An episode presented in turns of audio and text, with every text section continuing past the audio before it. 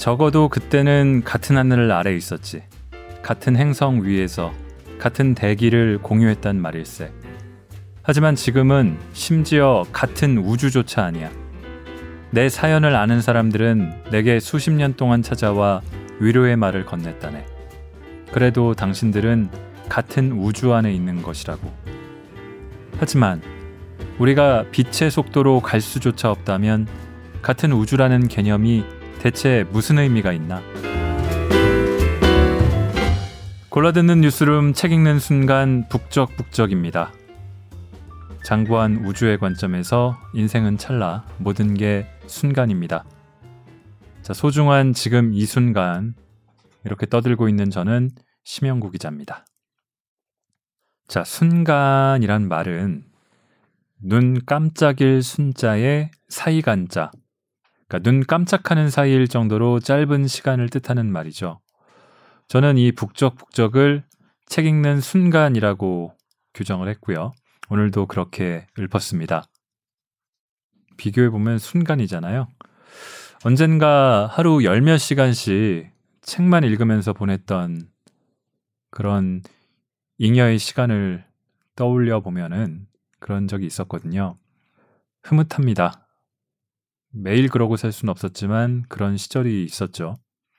근데 그렇다고 해도 그거는 모르겠어요. 앞으로 은퇴를 나중에 하면은 그렇게 혹시 될 수 있을까 싶기도 하지만 생애 며칠일 것 같고요. 하루에 30분, 1시간 책을 읽는 것도 쉽지 않을 때가 많습니다. 그래서 인생의 책 읽는 시간들을 다 합쳐도 순간이라고 생각했습니다. 눈 한번 깜짝하는 그 순간, 빛은 30만 킬로미터를 간다고 하죠. 근데 그런 빛의 속도로도 부족하다면 그 스케일은 도대체 뭘까요? 우주라는 공간에서, 시간에서 그럴 것 같습니다. 제목이 어쩐지 끌렸는데 읽어보니까 더더욱 빨려들었던 이 소설집. 오늘 북적북적이 선택한 책은 김초엽 작가의 우리가 빛의 속도로 갈 수 없다면입니다. 낭독을 허가해준 허불과 김 작가님께 감사드립니다.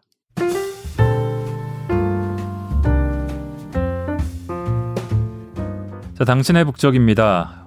어, 제 기억으로는 오랜만에 호박 여사님께서 댓글 남겨주셨습니다. 지난번에 제가 읽은 내방 여행하는 법에 대해서요. 내방 여행하는 법 잘 들었습니다. 작가가 연금형을 받아서 한 공간에 머물게 된다는 설정이 최근 재밌게 읽은 모스크바의 신사를 떠올리게 하네요. 그래서 비교하면서 재밌게 들었습니다. 지난번 권혜린님께서 낭독하신 테드 창의 숨은 지금 읽는 중이고 동급생은 책 읽은 후에 들으려고 청취를 밀었어요. 늘 북적북적의 궤적을 따라가고 있답니다. 등대가 되어 주셔서 감사합니다. 영광입니다. 그리고 포털에서 제 내방 여행하는 법에 대해서 듣지 않으신 것 같은데 어떤 분이 소시민적 행복을 꿈꾸는 초식남을 생산하는 글 젊은이들이 작고 아름다운 것들을 원하게 되면 국가는 망한다. 네, 아주 시니컬한 댓글을 주셨습니다.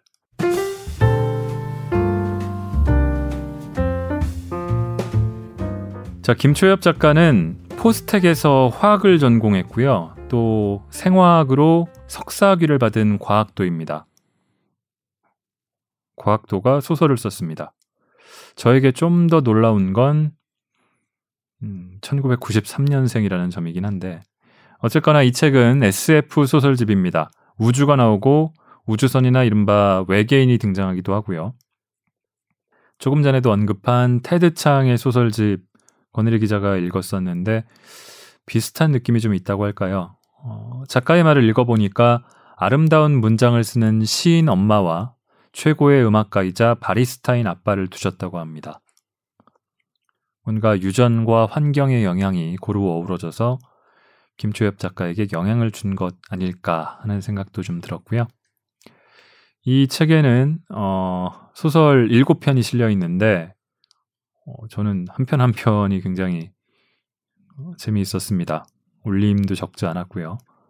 뭐를 읽을까 고민하다가 처음 끌렸던 그 제목, 이 소설 표제작을 읽겠습니다. 우주선을 타고 다른 별로 다니는 게 뭐 언제쯤 실현이 될까요? 아주 그런 상상은 많이 했었고 그런 픽션도 많이 나와서 영화도 그렇고요. 낯설지 않은 미래겠지만 이 소설들을 읽으면서는 지금 혹은 과거에 우리가 맞닥뜨렸을 만한 혹은 겪을 만한 상황들이 계속해서 떠오르고 교차했습니다.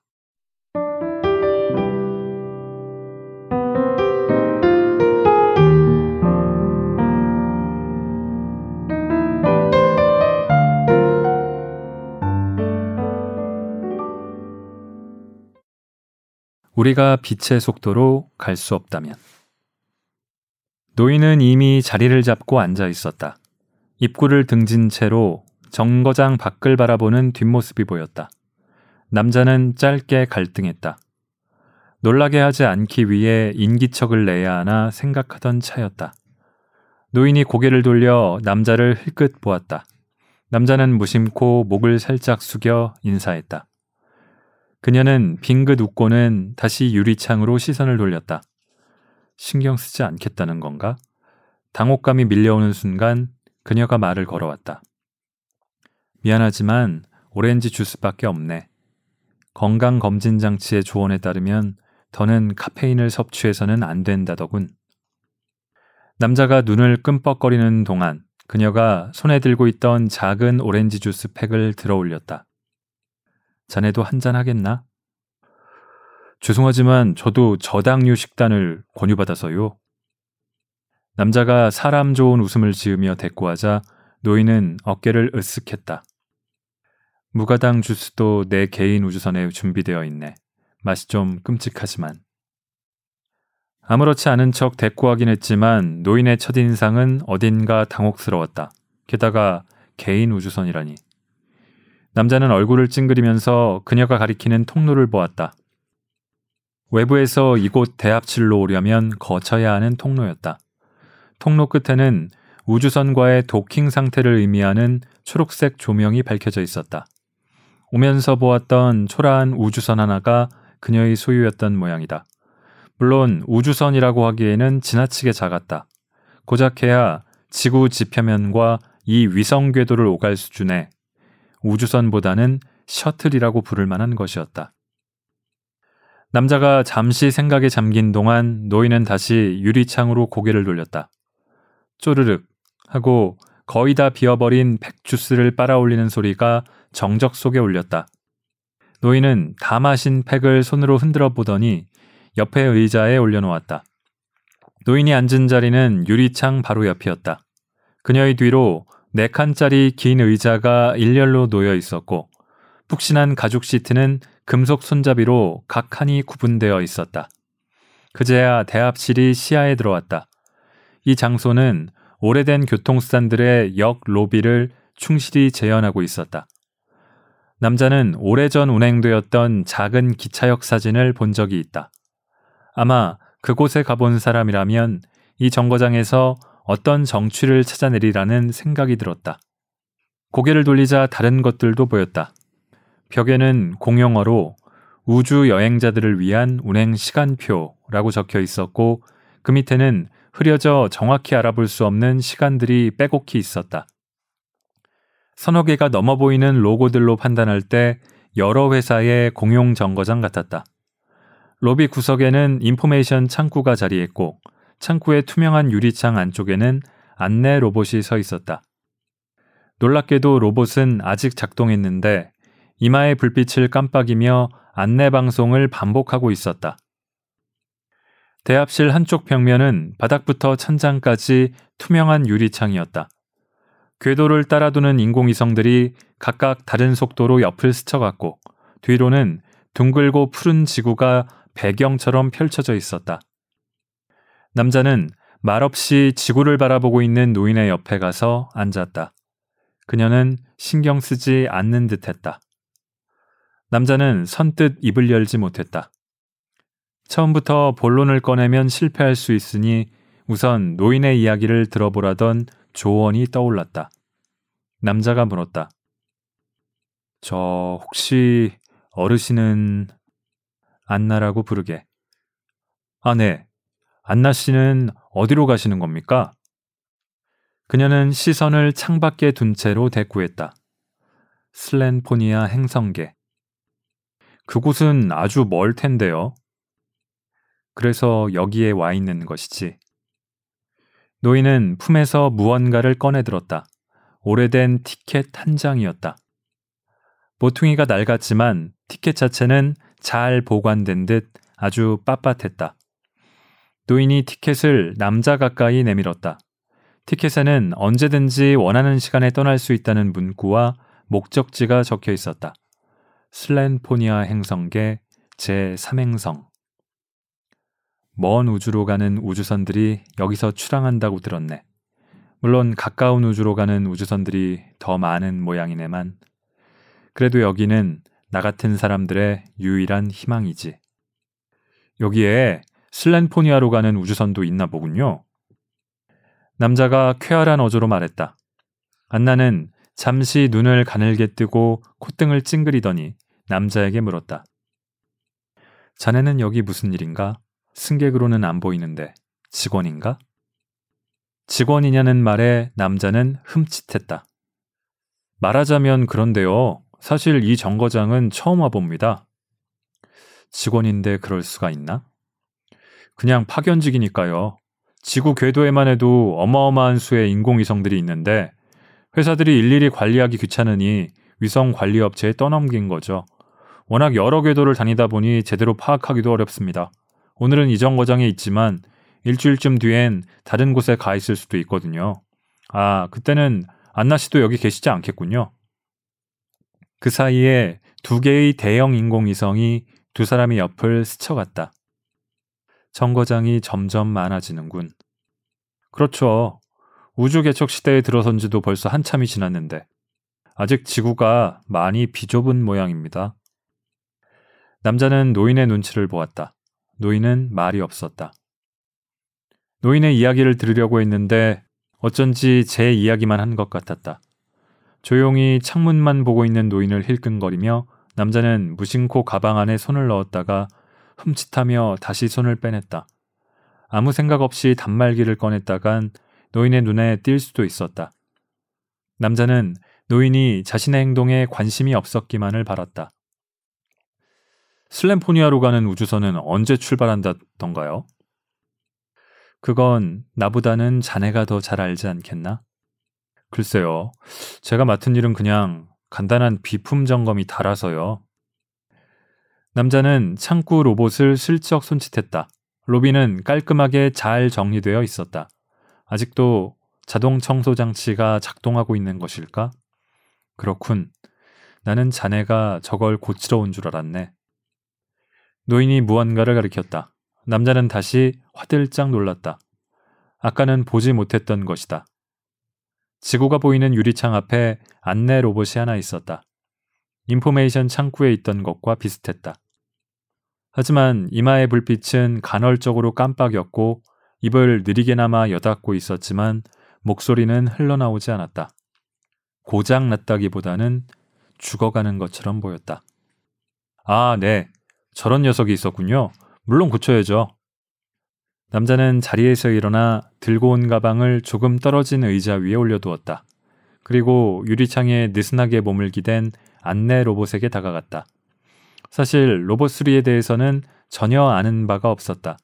고작해야 가정용 로봇의 배터리를 교체해 본 게 다였다. 그래도 해보는 수밖에. 로봇의 등 뒤에는 충전용 전선이 바닥으로 길게 늘어져 있었다. 전선은 둥근 로비를 한 바퀴 돌아서 유리창 옆에 배선 시설로 이어졌다. 쉽지 않네요. 남자는 로봇이 어떻게든 잠시라도 정신을 차리게 하고 싶었지만 가정용 로봇과는 다른 내부 배선에 진땀만 흘렸다. 안나가 보고 있는지는 확실하지 않았다. 시선이 신경 쓰였다. 남자는 부품을 하나 분리하면서 질문을 던졌다. 슬램포니아에는 무슨 일로 가십니까? 제 삼행성에 남편과 아들이 있거든. 멀리도 떨어져 계셨군요. 슬렌포니아 행성계가 어떤 곳이었더라? 예전에 주요 행성계와 행성들의 특징을 통째로 암기한 적이 있는데도 남자는 기억이 가물가물했다. 안나가 먼저 입을 열었다. 제 3행성은 자원도 풍부하고 살기 좋은 곳이니까. 처음에는 희소 자원을 가져오기 위해서 개발되었지만 거주 환경이 좋아서 개척 이주를 한 사람들이 제법 많았지. 내 남편과 아들도 지구와는 다른 곳에서 살아보고 싶다며 개척 이주 행렬에 동참했던 거라네. 아, 아마 리커다트의 산지였죠? 희소광물 이야기를 들으니 겨우 생각이 났다. 리커다트는 이제 잘 쓰이지 않는 광물이었다. 알고 있군. 한때는 그걸 이용하면 궤도 엘리베이터를 설치할 수 있다고 시끌벅적했는데 슬렌포니아로 유인 우주선이 처음 출항했을 때 연일 뉴스가 도배되었지. 그런데 아직도 우리는 구식 셔틀을 타고 있어. 매번 폐가 짓눌리는 느낌을 받는 것도 이제 신물이나. 안나는 창밖의 셔틀을 눈짓했다. 궤도 엘리베이터가 또 어느 시기에 나왔던 이야기인지는 잘 모르겠다. 모르는 이야기라면 화제를 돌리는 게 상책이었다. 신기술이라는 게 뭐 대부분 그렇죠. 그나저나 왜 그때 남편분과 함께 가시지 않으셨습니까? 자네는 궁금한 게 많군. 아주 잠깐이었지만 남자는 그 말에 드라이버를 돌리던 손을 멈추었다. 당황하지는 말게. 호기심이 많은 건 젊음의 상징이니까. 남자는 남의 이야기를 유도해내는 데에는 영 익숙하지 않았다. 혹시 노인이 불쾌감을 느끼면 곤란하다는 생각이 들었다. 걱정과는 달리 안나는 그다지 신경 쓰는 눈치가 아니었다. 대신 뜬금없는 화제를 꺼내들었다. 딥프리징 기술을 알고 있나? 네, 물론이죠. 남자는 순순히 답했다. 냉동 수면 기술의 일종이 아니던가요? 딥프리징은 인체 냉동 수면에 혁명을 가져다 준 기술이었다. 하지만 현재는 냉동 수면 자체가 그리 보편적으로 쓰이는 기술이 아니었다. 의료 분야에서 드물게 이용될 뿐이었다. 맞네. 정확히는 냉동 수면 중에서도 베타 부동액과 나노봇을 이용하는 방법을 말하지. 나는 한때 딥프리징 기술을 연구했다네. 그 기술의 핵심 부분을 내가 개발했다고 해도 과언은 아닐 걸세. 물론 흔히 그렇듯이 기술만 남고 학자의 이름은 잊히지만 당시만 해도 꽤 영향력 있는 연구자였지. 그건 내 생에 얼마 안 되는 자부심이라네. 남자는 고개를 끄덕이며 안나를 바라봤다. 지금 노인의 모습은 한때 이름이 알려졌던 학자라고 보기에는 믿을 수 없이 초라했다. 우주 개척 시대의 서막이 열린 때였어. 워프 항법이 상용화되고 여러 행성의 개척에 성공하면서 연방 정부가 우주로 확장된 시기지. 다들 다른 행성에서의 새로운 삶을 꿈꾸던 시대였고, 그건 내 남편과 아들도 예외가 아니었네. 워프 항법이 널리 쓰이던 시기에 관해서라면 남자도 배운 적이 있었다. 인류가 고작해야 달이나 화성에 발을 내디디고 태양계 밖으로는 무인 탐사선만 날려보내던 시기를 지나 진정한 의미에서 우주 곳곳을 개척하게 된 계기가 바로 워프 항법의 발명이었다. 우주선은 비록 빛의 속도에는 도달하지 못했지만 이동하는 우주선을 둘러싼 공간을 왜곡하는 warp bubble을 만들어서 빛보다 빠르게 다른 은하로 도달할 수 있게 되었다. 지구에서 가까운 항성계에 자원이 많거나 지구와 비슷한 환경의 행성들로부터 개척이 시작되었다. deep freezing은 인류의 우주 개척이 다음 단계로 나아가기 위해 필요한 기술이었어. 아무리 공간 왜곡을 통해서 성간 거리를 줄이더라도 우주선이 지구에서 출발해 다른 항성계에 도달하는 데는 여전히 오랜 시간이 걸렸으니까. 가까운 항성계는 수광년에 불과하다지만 그런 곳엔 인류에게 유용한 행성이 얼마 없었고 먼 곳은 수백 광년부터 수만 광년이나 떨어져 있었으니 워프 항법을 이용해도 몇 년이 넘게 걸렸지.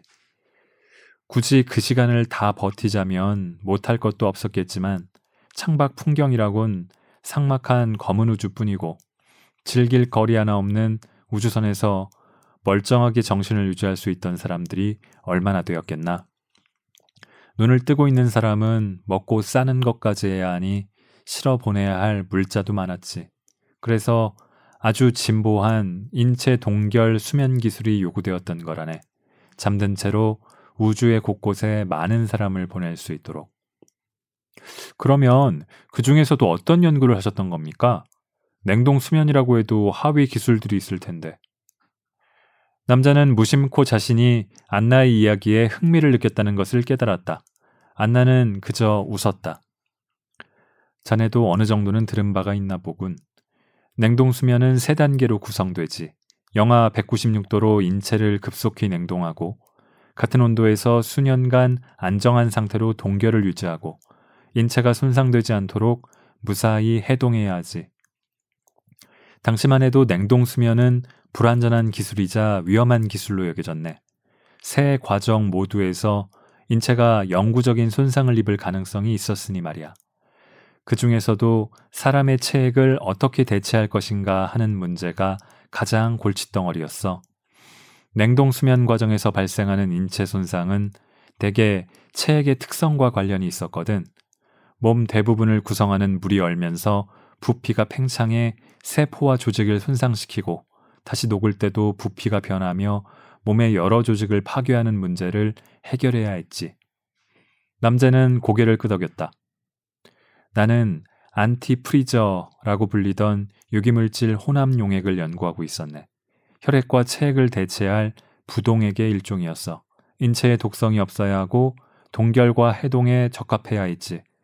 게다가 나노복과 인공효소들의 활성화에 적합한 배합도 고려해야 했고 해동 과정에서의 세포 손상을 줄이기 위해 투입되었던 것들 말일세. 신경 쓸 게 한두 가지가 아니었다네. 아무튼 저온 상태를 유지하거나 체액을 다른 액체 화합물로 대체하는 기술은 상대적으로 빨리 개발되었지만 인체에 무해한 부동액을 개발하는 일만큼은 냉동 수면 기술의 최종 난제로 남아 있었지. 그때까지 사용되던 부동액은 세포 손상을 완전히 막지는 못했고 그 탓에 당시의 냉동 수면은 생애 두 번 정도로 제한되었으니까. 그랬군요. 결국 개발에 성공하셨습니까? 어떻게 되었을 것 같나? 도리어 돌아온 질문에 남자는 로봇을 고치던 공구를 손에서 놓고 눈만 끔뻑거렸다. 안나가 씩 웃었다. 한번 들어보게. 어쨌든 나는 그 anti-freezer를 개발하기 위해서 지구에 남았지.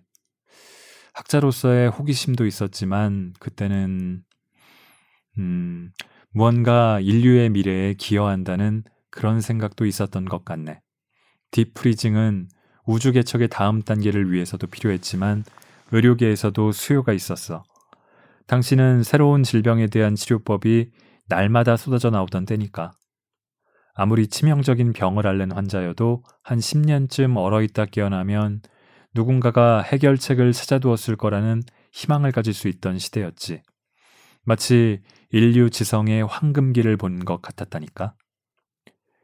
과거를 이야기하는 안나의 눈은 반짝거렸다.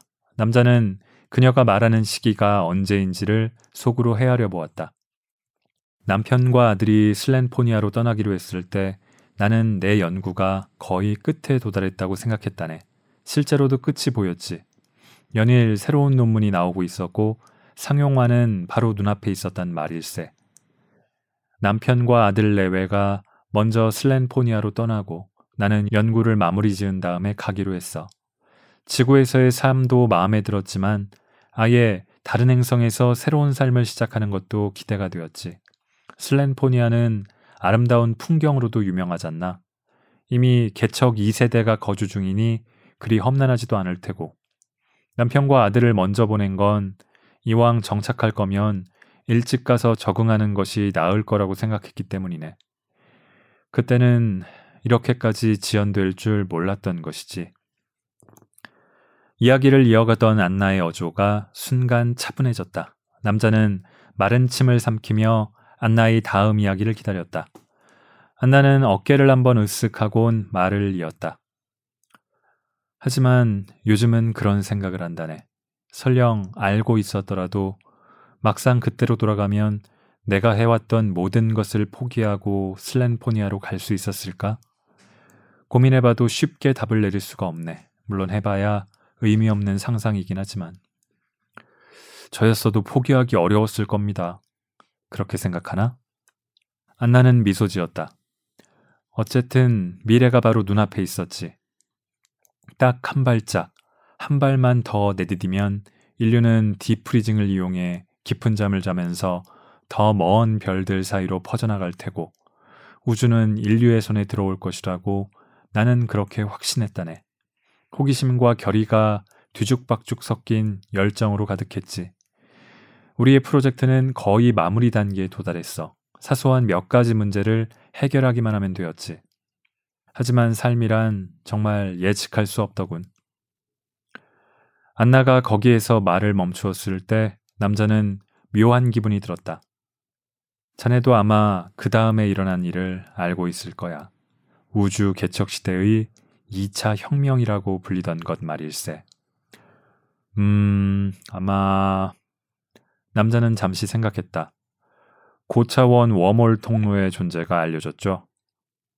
안나는 웃었다. 그 웃음이 조금 씁쓸해 보였다. 그랬지. 워프왕법은 우주 개척 시대의 눈부신 전성기를 열었지만 인류에게 무한대의 속도를 제공해 주진 못했다. 다른 은하까지는 짧게는 몇 개월, 길게는 10년이 넘게 걸렸다. 하지만 인간의 생명은 고작 100년을 조금 넘는 사이클에 맞춰져 있었고 그 중에서도 왕성하게 활동할 수 있는 시기는 수십 년에 불과했다. 사람들이 딥프리징 기술을 유일한 대안이자 해결책으로 제시했던 것도 바로 유한한 인간의 시간과 무한한 우주 사이의 간극을 좁히기 위함이었다. 물론 그런 중에도 누군가는 성간 항해 기술에 다른 가능성이 있을지 모른다고 이야기했다. 우주에 수많은 벌레 구멍이 있다는 이론이 그 일례였다.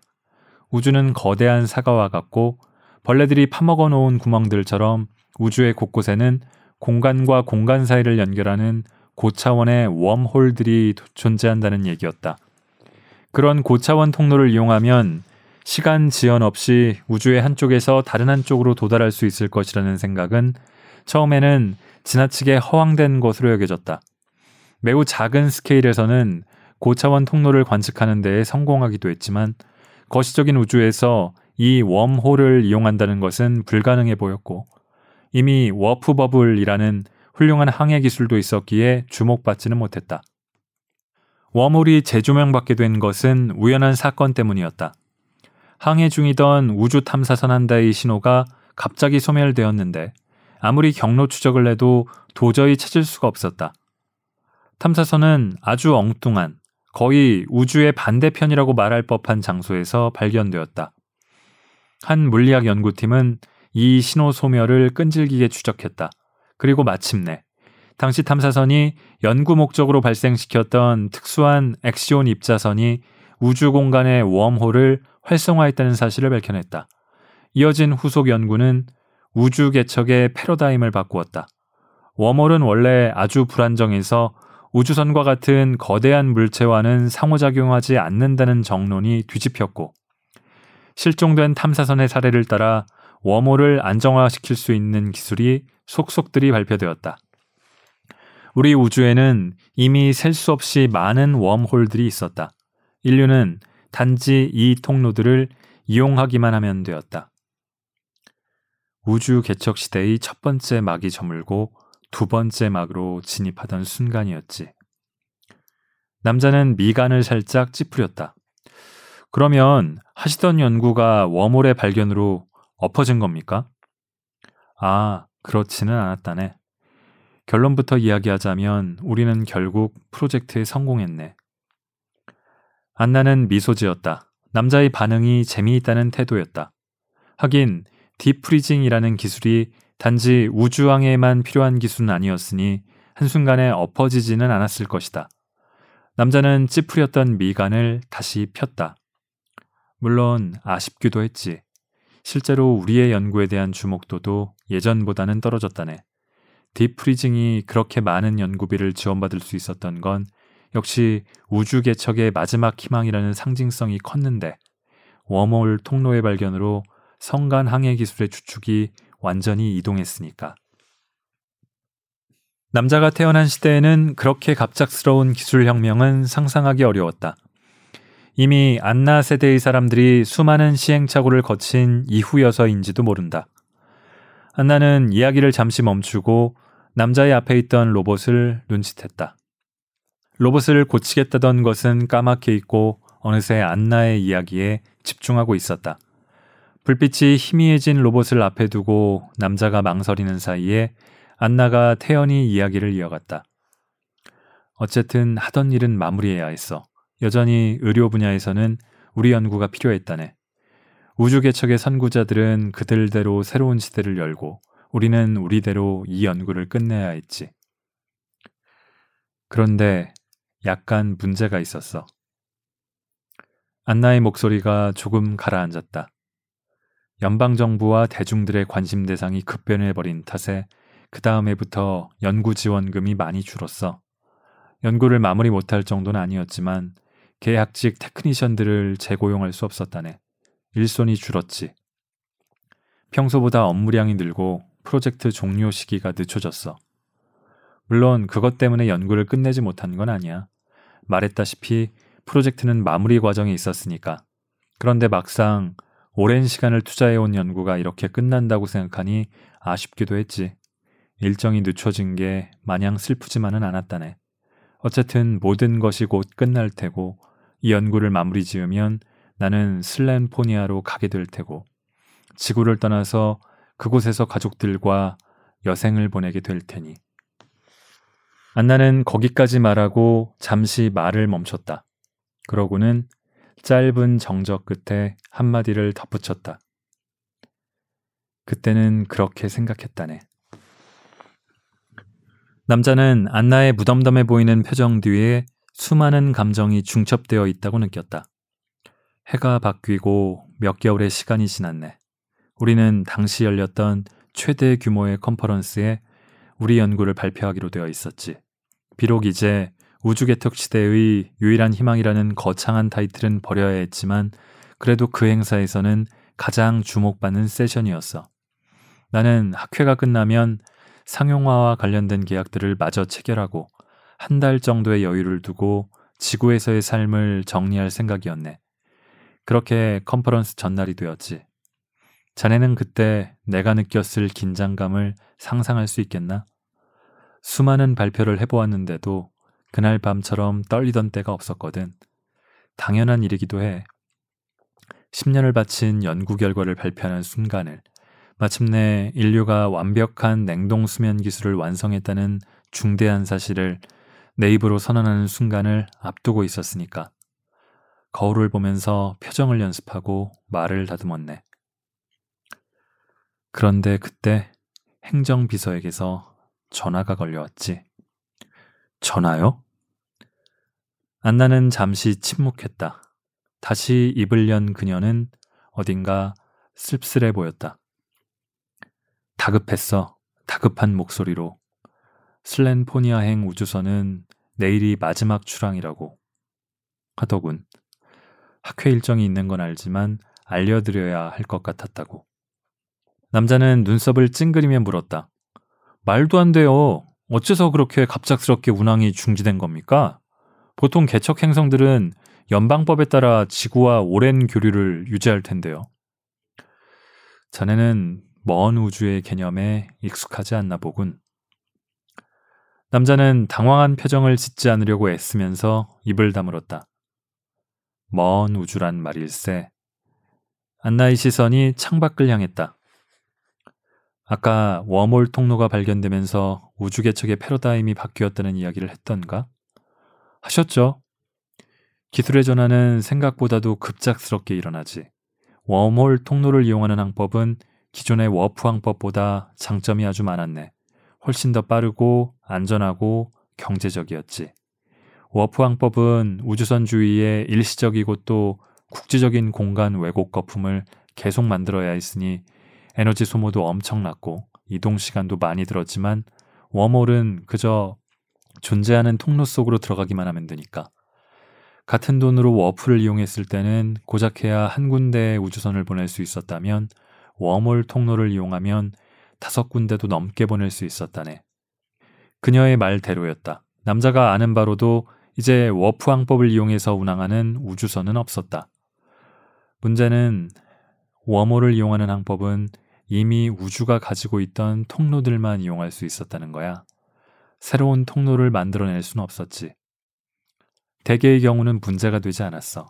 웜홀을 안정화하는 방법이 알려진 이후로 수많은 통로가 발견되었으니까 우주 여행의 역사가 다시 쓰였지. 슬렌포니아의 문제는 바로 거기에 있었어. 한때 슬렌포니아는 우리에게 가까운 우주였는데 웜홀 항법이 도입되면서 순식간에 먼 우주가 되어버렸다네. 그곳에는 통로가 없었던 거지. 슬렌포니아 행성계로 향하는 통로도, 심지어 그 근처로 가는 통로도. 항해 기간이 길어야 한 달로 압축되어 버린 새로운 개척 시대에 이미 존재하는 통로만으로도 모두 가볼 수 없을 만큼 많은 별과 행성이 있는데 이제 못하러 몇 년도 넘게 잠을 자야만 갈 수 있는 곳에 우주선을 보내겠는가? 그제야 남자는 왜 그가 전에는 슬렌포니아에 대해서 거의 들어본 적이 없었는지를 깨달았다.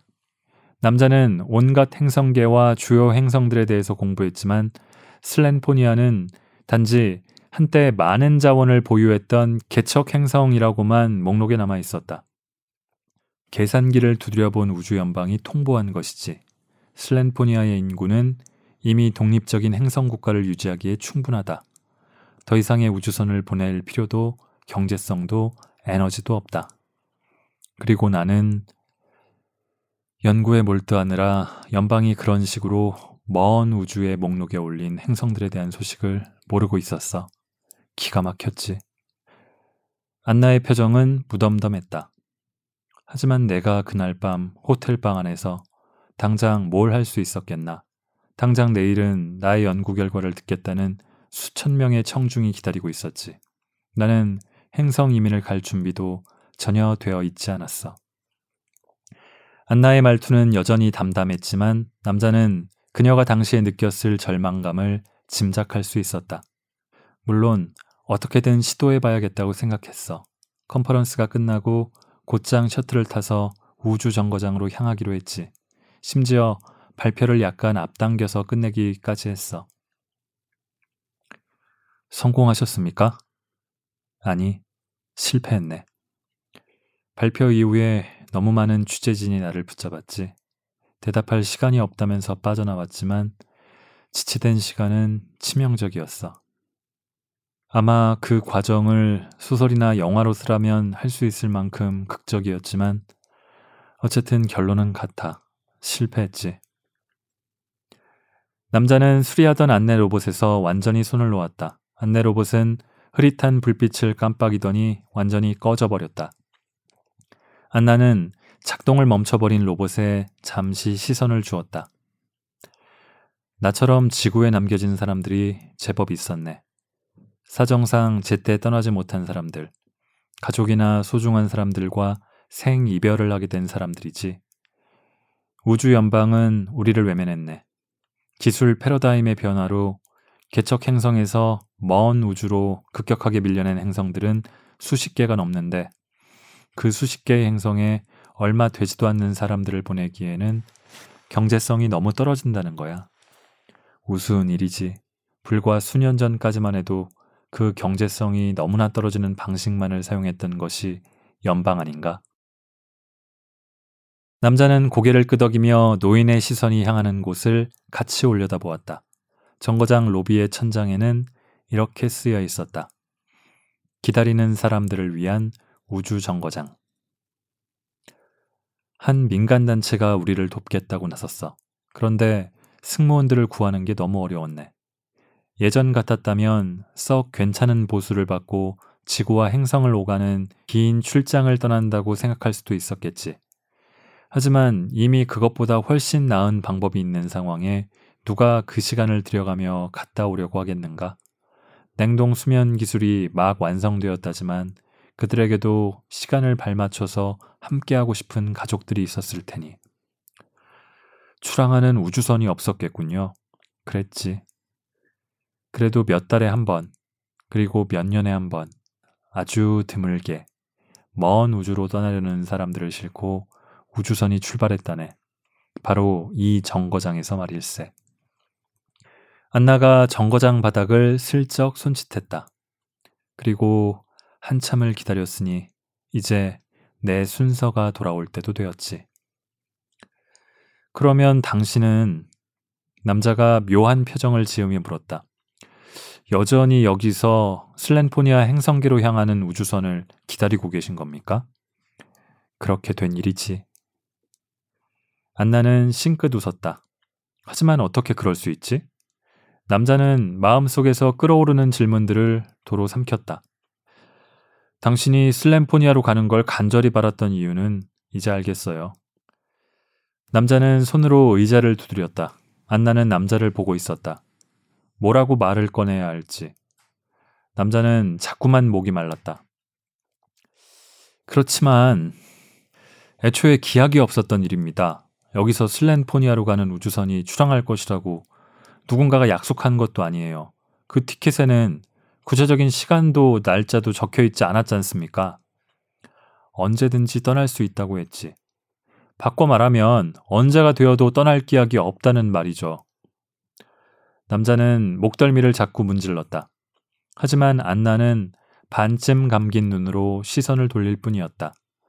단조로운 목소리로 그녀는 말했다. 미련하다면 어쩔 수 없지. 내가 할 수 있는 일이라곤 기다리는 일일 뿐이네. 하지만 안나 씨 이미 알고 계시지 않습니까? 뭘 말인가? 안나는 정중해 보이는 미소를 지었다. 이곳은 이미 100년 전에 폐쇄되었어요. 모르실 리가 없을 텐데요. 남자는 오랫동안 기다리기라도 한 것처럼 그 말을 내뱉었다. 더는 노인의 이야기를 들을 인내심이 바닥난 것이거나 혹은 지금 이 순간이 그 말을 하기에 가장 적절하다고 생각했기 때문인지도 몰랐다. 하지만 안나의 표정에는 별다른 변화가 없었다.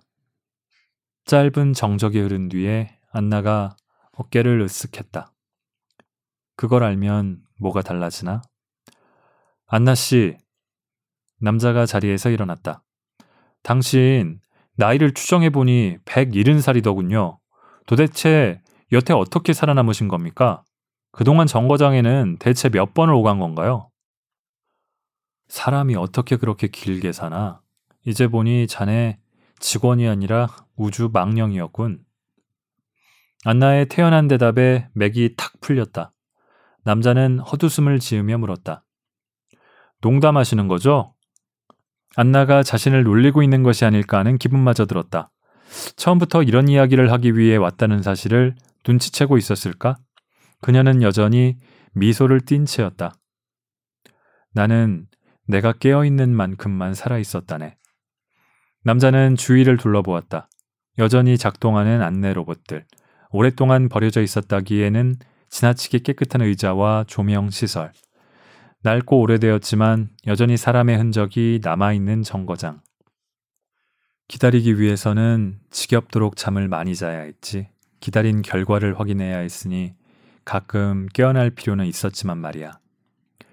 그제야 안나에게서 희미한 유기물질의 냄새가 느껴졌다. 노인의 채취라고 생각했던 것은 아마도 첨단 기술에, 아니, 이미 오래전에 기술이 되어버린 그것의 부산물인지도 모른다.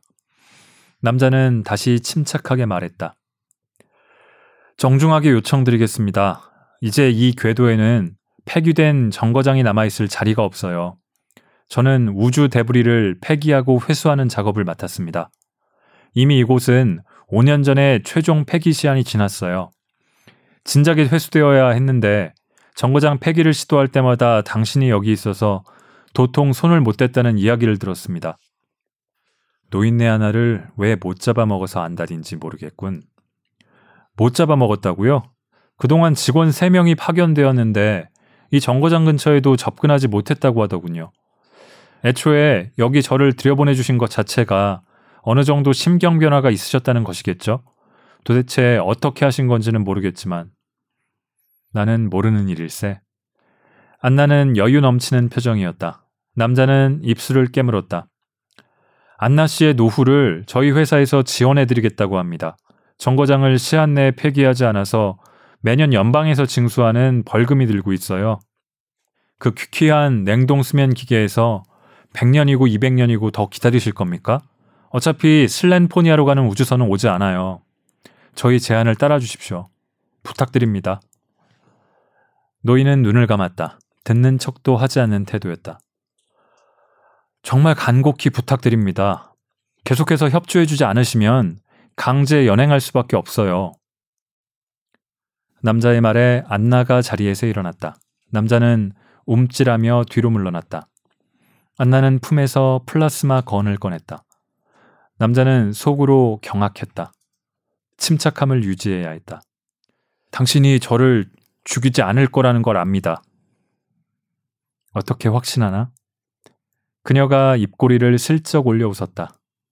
그래도 정신은 멀쩡한 노인이라고 생각했는데 혹시 아닌 건가? 남자는 등에 식은땀이 흐르는 것을 느꼈다. 총구가 남자를 향했다. 확신은 아닙니다. 아, 젠장. 제발 그 총 좀 내려요. 적어도 저에게 지금 무기가 없다는 건 이미 알고 계실 거 아닙니까? 안나가 싱겁게 총을 내렸다. 알겠네. 남자는 터질 것 같던 심장을 겨우 진정시켰다.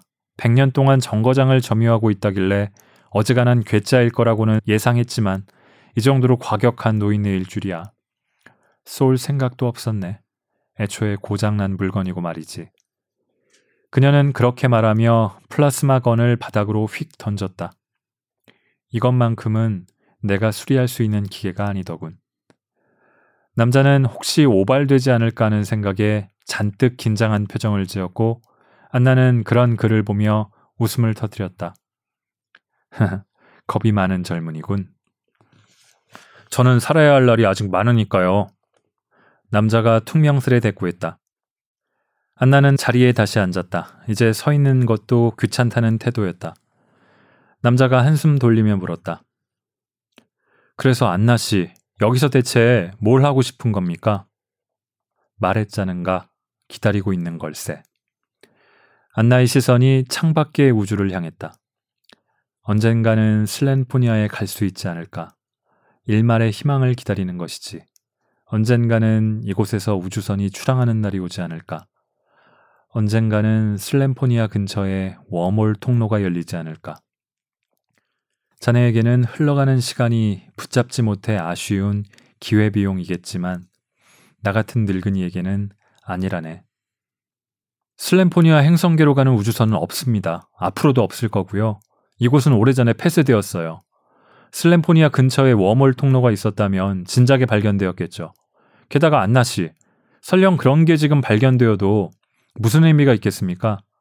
당신이 100년도 넘게 동결과 해동을 반복하는 동안 거기에 있는 당신 가족들은 이미 생을 다 누리고 떠났어요. 150년을 넘게 산다는 사람들에 대해선 들어본 적이 없으니까요. 제발 그냥 저희와 함께 가시죠. 남자는 그렇게 쏘아붙이며 흘끗 손목에 시계를 보았다. 본사에서는 두 시간 내에 그녀를 끌어내라고 말했다. 궤도에 있는 수많은 다른 위성들의 피해를 주지 않으면서 적절한 타이밍에 정거장을 파괴하고 데브리들을 회수하는 일은 쉬운 일이 아니었다. 시간은 얼마 남지 않았고 남자는 이제 무력으로라도 안나를 포기시켜야 했다. 물론 내가 사랑했던 사람들은 이미 다 죽었겠지. 안나는 오늘 아침 식사의 메뉴를 회상하는 어조로 말했다. 그래도 가보고 싶은 거야. 한때 내 고향이 될 수 있었을 행성을. 운이 좋다면 남편 옆에 묻힐 수도 있겠지. 같은 곳에 묻히는 것에 그렇게 특별한 의미가 있습니까? 정말 이해할 수 없는 것에 집착하시네요. 요즘 젊은이들은 그런 것에 집착하지 않는가 보군. 그럼 세대 차라고 해두지. 자네보다 내가 백살은 더 먹었으니 말일세. 정말 돌아버리겠군. 남자는 속으로 투덜거렸다. 고집센 할머니를 설득하는 방법은 혹시 연구하신 적 없습니까? 내가 알기로는 그런 방법은 없어. 좋아요. 그럼 저는 본사에 지원을 요청하겠습니다. 강압적이어도 화내지 마세요. 이제 그녀와의 대화는 남자에겐 의미가 없었다. 하지만 돌아서는 남자에게 안나가 입을 열었다. 내가 아까 딥프리징이 완전한 냉동수면 기술이라고 이야기했던가? 네, 그렇게 말씀하셨죠. 남자는 한숨을 쉬면서 다시 노인에게 고개를 돌렸다. 하지만 그것도 완전한 건 아니었어.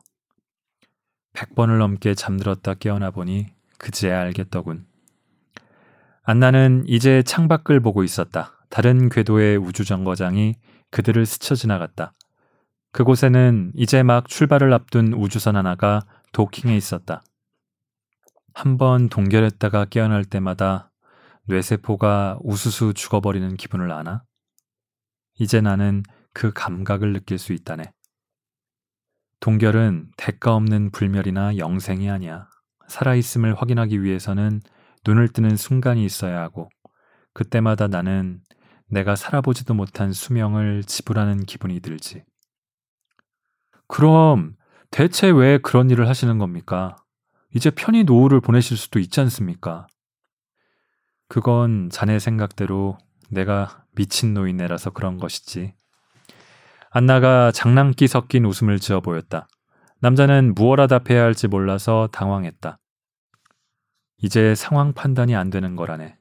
내가 여전히 동결 중인지, 사실 이 모든 것이 몹시 추운 곳에서 꾸는 꿈은 아닌지, 내가 사랑했던 이들이 정말로 나를 영원히 떠난 게 맞는지, 그들이 떠난 이후로 100년이 넘게 흘렀다면 어째서 나는 아직도 동결과 각성을 반복할 수 있는지, 왜 매번 죽지 않고 다시 깨어나는지, 얼마나 많은 시간이 흘렀고 얼마나 많이 세상이 변했는지, 그렇다면 내가 그들을 다시 만나는 일도 일어날 수 있는 것이 아닌지, 그럼에도 잠들어 있는 동안은 왜 누구도 나를 찾지 않고 왜 나는 여전히 떠날 수 없는지.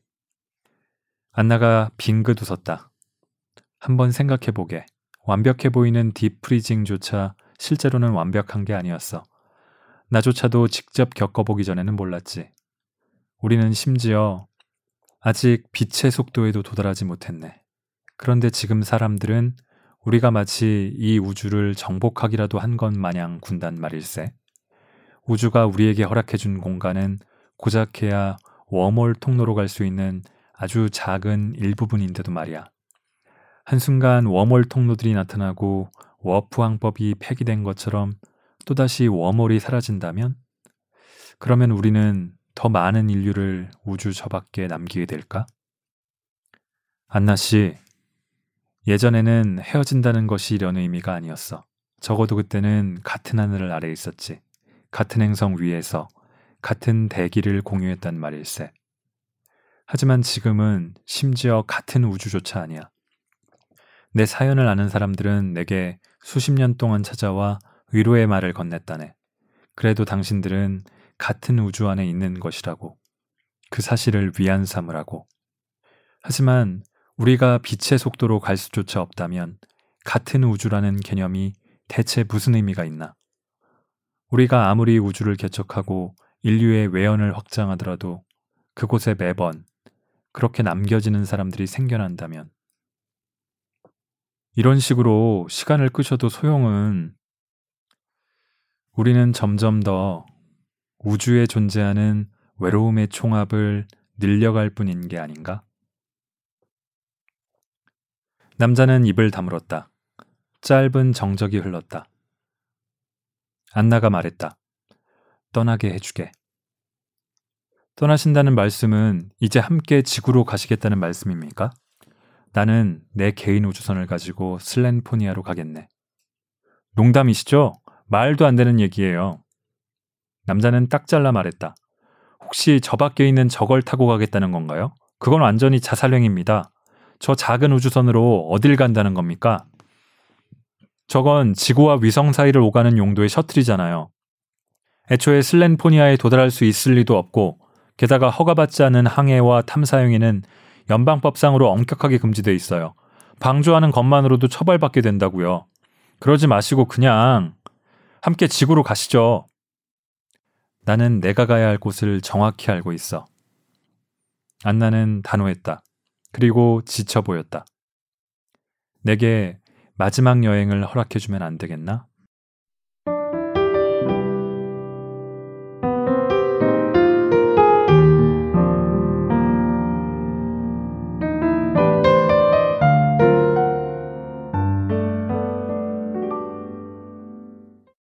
자, 아직 이 단편의 끝은 나지 않았는데요. 자, 남자는 어떤 결론을 내릴까요? 그리고 안나, 안나 할머니는 어떤 선택을 하게 되고 이 소설은 어떻게 마무리가 될까요? 뭐 남은 부분이 그렇게 길진 않은데 그렇게 길진 않은데 읽어보셨으면 해서 남겨두겠습니다. 자, 기술의 발전이 더더욱 큰 발전이 오히려 가족을 사랑하는 사람을 다시는 볼 수 없게 만들었다는 역설적인 상황. 저는 이 안나 할머니의 안나의 이야기를 읽으면서 우리에게는 이제 거의 흘러간 세기의 일처럼 느껴지지만 분단 상황에서 빚어진 이산 가족이 떠오르기도 하고요. 또 어떤 철거 지역에 마지막까지 남아있던 철거민 그런 분들의 이야기가 떠오르기도 했습니다.